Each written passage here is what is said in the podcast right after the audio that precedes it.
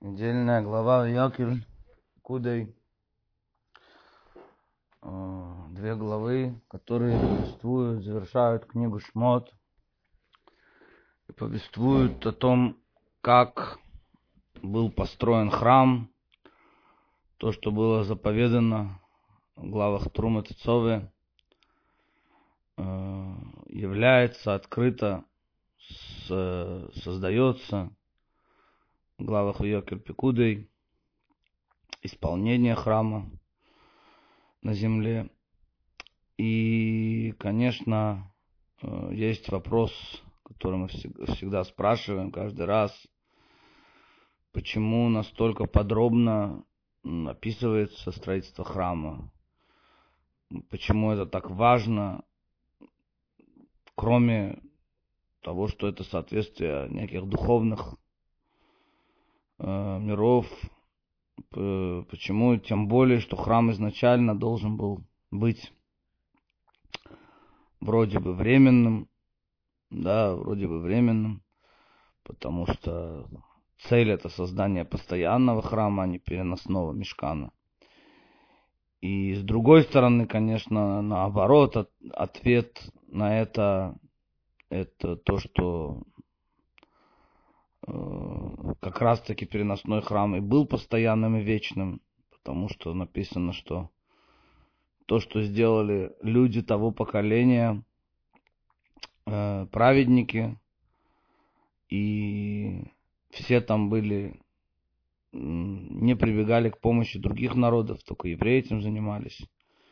И этот храм вечный, да, он захоронен э, тоже в недрах храмовой горы и будет, э, так по традиции, будет проходить, он будет э, раскопан, раскрыт во времена Машеха и будет находиться при третьем храме одновременно. И мы попытаемся постичь все эти тайны, которые его описание и все детали, которые там были. Пытаемся понять суть этих вещей. Хотели бы сегодня э, заняться двумя вещами. Первое – это связь двух колен. Двух колен, колена Иуды и колена Дана, представители которых э, заведовали всеми теми работами, которые были в храме.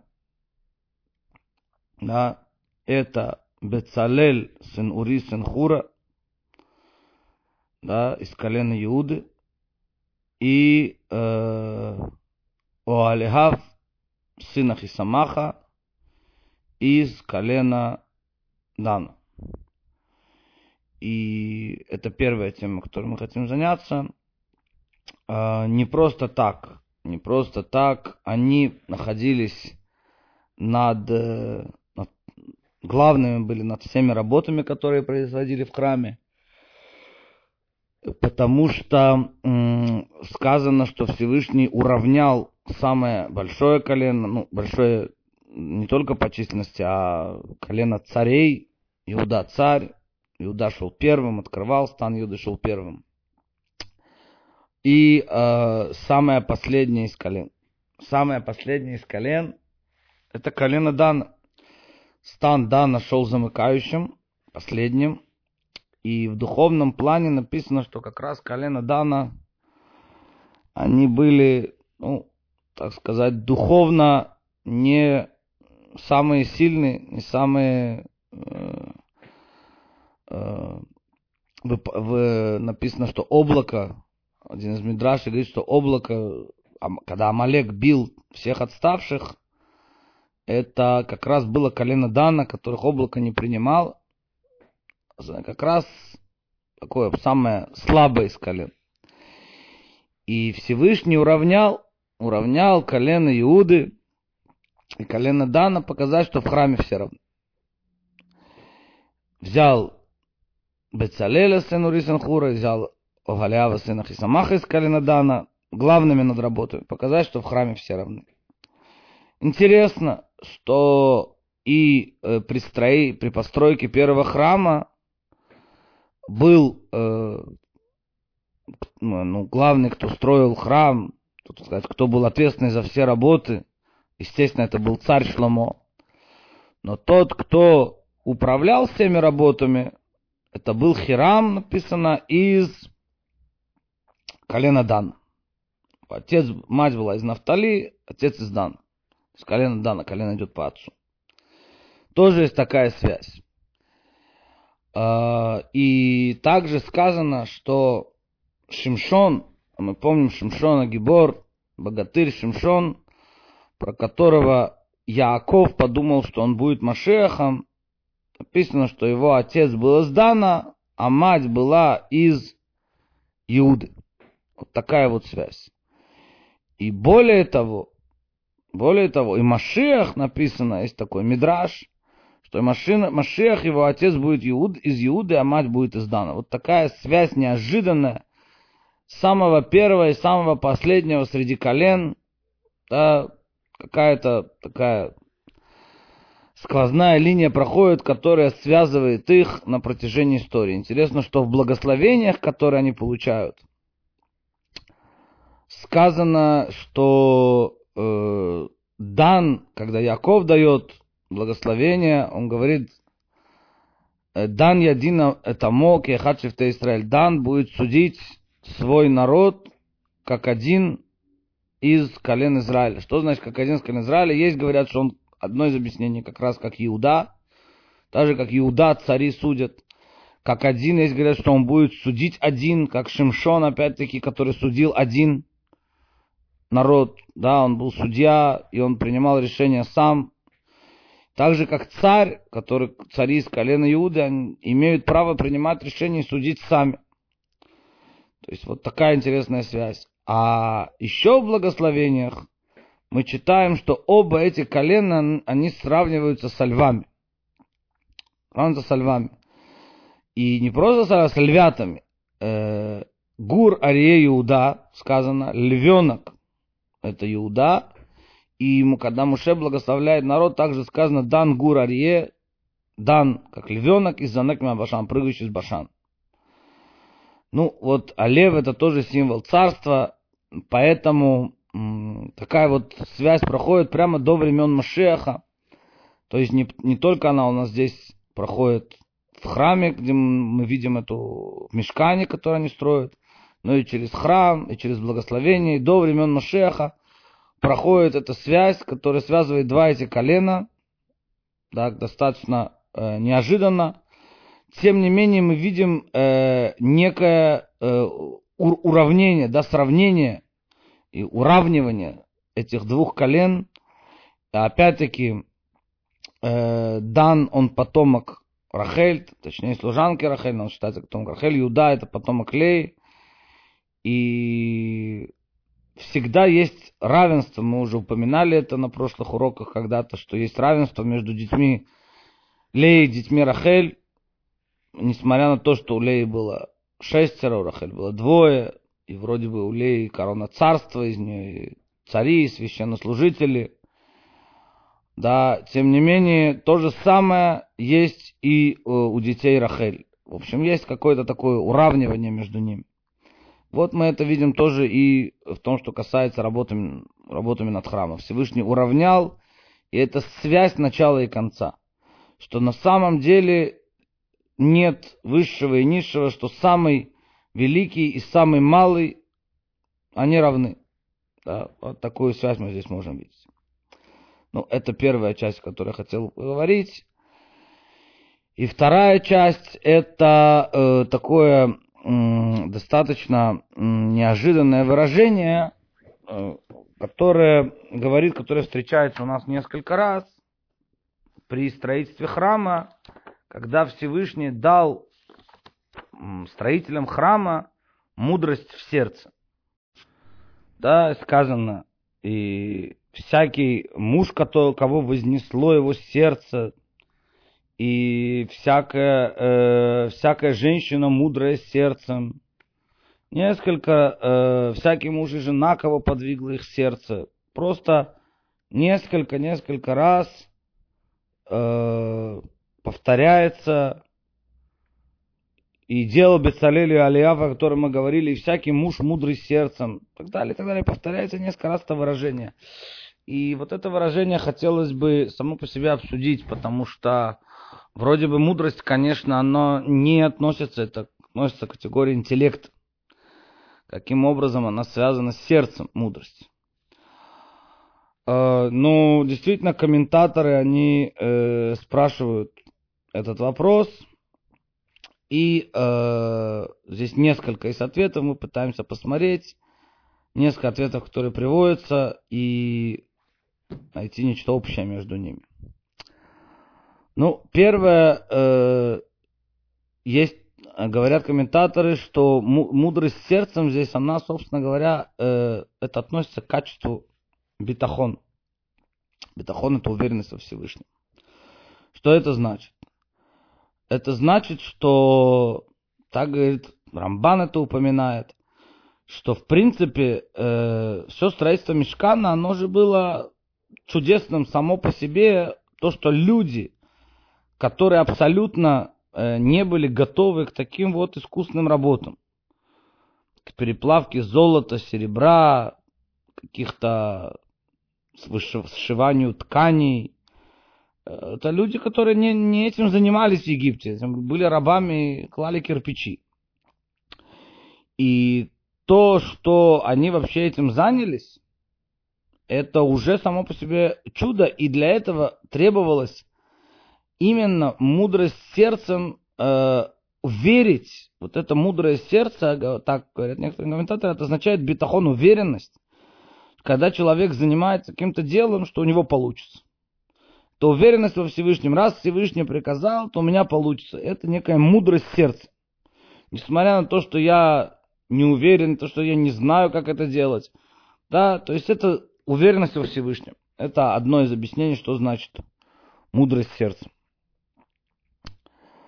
А, второе, что объяснение, которое приводится, что все-таки строительство храма в, в нем, несмотря на то, что там были очень четкие э, объяснения, как и что делать, и четкие параметры были даны, тем не менее в нем, в нем есть что-то, это нечто среднее между ремеслом и искусством. Как, например, вот искусство Сойфера. Да, Сойфер это все-таки ремесло или это искусство? Кто-то может сказать, что это ремесло. Искусство это придумывать что-то новое. Придумать что-то новое. Ты человек, который переписывает, там, копирует картины, это уже не искусство, да, это... Тем не менее, есть там на Востоке, слышали такое искусство каллиграфии, например. Это что-то, тем не менее, что-то есть, нечто среднее между искусством и ремеслом. То есть, несмотря на то, что тебе дали четкие параметры, ты должен правильно и четко сделать, но тем не менее внутри этого, как ты это сделаешь, даже при, это, при этих четких параметрах, это зависит от, от твоего э, сердца. И поскольку э, вот это и есть мудрость сердцем, то есть мудрость сердцем это внутри данных параметров, тем не менее, сделать правильно, внести что-то свое, это надо почувствовать. Поэтому разум должен спуститься до сердца точно, да, то есть это понимание нужно еще и прочувствовать. Человек, который не прочувствовал, он не может хорошо э, там, ткать и прясть и, и делать что-то. То есть нужно прочувствовать, нужно проникнуться этим. То есть такое выражение, еще один ответ. В сердце каждого, как тоже сказано и в Торе, в сердце каждого мудрого сердцем дал я мудрость. Даешь мудрость мудрым. Что это означает? Вроде бы это странная вещь. Что значит Всевышний дает мудрость мудрым? Если человек уже мудрый, зачем ему давать мудрость? Но на самом деле э, это э, приводит к нам, приводит нас к пониманию Мишны в перке Авод. Мишна в перке Авод говорит, там перечисляет, кто мудрый, кто богатый, кто сильный, кто, да, и так далее. И вроде бы это достаточно непонятно. Ну что значит, кто мудрый? Ну, посмотри, там, Раби Акива, Мушера Бейну. Почему, да, там, кто богатый? Ну, посмотри богачи, которые есть. Посмотри, там, кто сильный. Посмотри силачи, которые есть. Нет. Почему? Потому что любое качество, которое есть, оно не, оно не абсолютно. Любой мудрец, он мудрец лишь относительно окружающих его. Да, миллионер богат на фоне э, тех, у кого нет миллиона, на фоне миллиардеров он становится бедняком. Да, и так далее. То есть любое качество, оно относи, относительно. Силач, шестиклассник во втором классе он силач, поставил его там в десятый, в одиннадцатый, он оказывается слабенький. Любое качество в нашей жизни, оно относительно. Поэтому мудрецы ищут абсолютное качество. И что они говорят? Кто мудр? тот, кто учится у каждого. Вот это умение учиться у каждого, мы еще вернемся к нему, конец. Это умение учиться у каждого, это показывает, что ты в принципе мудрый. Мудрость это отношение, к, отношение в первую очередь направленность чувств, сердца. Это в первую очередь качество. Про наших працев мы это тоже уже не раз упоминали. Наши працы называются прямые. Прямые – это человек, который ищет ищ, истину, и он идет за ней до конца. Несмотря э, какой, э, значит, э, какой бы она ни была, тогда человеку открывается мудрость. Потому что если у него есть разум без сердца, если у него нет чувств, то есть чувства что делают? Чувства, они его направляют на правильный путь, направляют его искать в правильном направлении это качество э, бескомпромиссности, это качество целеустремленности, это качество поиска правды, это все качества, которые относятся к чувствам, не к разуму. Но они позволяют тогда, как в сердце мудрого, у мудрого сердцем ты даешь мудрость, мудрым ты даешь мудрость. Тот, у кого мудрое сердце, вот это качество, тогда Всевышний им дает найти, найти истину, найти мудрость. Иным, те, которые не мудрые, есть человек, у которого хорошо развитый интеллект. Но он не ищет истину. Он ищет э, удобство, он ищет адаптацию, он ищет удобство в этой жизни. Но если ты ищешь удобство, если ты ищешь адаптацию, ну, ты найдешь себе э, хорошие формулировки, ты найдешь себе правильные и удобные какие-то философию какую-то, да, какое-то мировоззрение. Другое дело, что в конце концов, да, истина, она то истина, что она в конце концов придется перед ней встать лицом к лицу, но уже, уже будет не то. То есть Всевышний э, возвращает человека. То есть иногда Всевышний дает каждому человеку в жизни моменты истины. Моменты истины, моменты внутреннего озарения и понимания что что-то здесь, ну, куда-то надо идти, что надо, что-то надо делать. И если человек э, не идет, не использует их, не, не идет этим путем, тогда он, вот он теряет. И Всевышний ему посылает знаки. Причем иногда даже каждый день может быть. И в день по нескольку раз. В течение жизни Всевышний точно посылает много-много-много знаков каких-то э, маленьких знаков, каких-то людей, какие-то чувства, какие-то внутренние ощущения, что что-то не так, что что-то... И есть вопрос, как человек это использует. Он закроет глаза и скажет, ну, в конце концов, вот все же живут, все же так живут. Не я же один такой. Ну, это отмазка. А если он захочет пойти вглубь, там будут совсем другие понима, другое понимание, другие, другое, другие чувства, другие люди. Э, и, и, и так далее, и так далее. Нет э, предела этому совершенству, нет предела этой, этой глубине. Везде, каждый раз есть все больше и больше. Наши працы называются Ишарим, потому что они были в принципе, они были абсолютно. А, то есть даже это понятие мудрости, оно относительное. Насколько ты готов? Працы были абсолютно Ишарим, абсолютно прямые. То есть они готовы бы идти за своей истиной до конца всегда, какой бы она ни была, и идти за ней до конца, против всего мира. Тем не менее, у каждого человека есть на его уровне Всевышний посылает ему, вот это называется мудрость сердцем. И завершая эту тему, написано в книге Зор, что как только душа человека покидает этот мир, есть один ангел, которого, который встречает эту душу. И интересно, что этот ангел, ну, имена ангелов мы не очень хорошо произносить, ну, один, один раз э, э, можно, да, так, для знания называется Йофель. Это ангел от слова Йофи, красота. И этот ангел, который написано в книге Зор, что человек, э, который искал истину в этом мире, который искал истину, который стремился к истине, он, э, этот ангел защищает его от всех, даже если он не нашел эту истину. Даже если он искал, не нашел и занимался не тем, и делал грехи, но он ее честно и бескомпромиссно искал, то этот ангел ведет его и защищает его от всех нападок и от всех до, как минимум, там, до суда Всевышнего, берет на себя и защищает.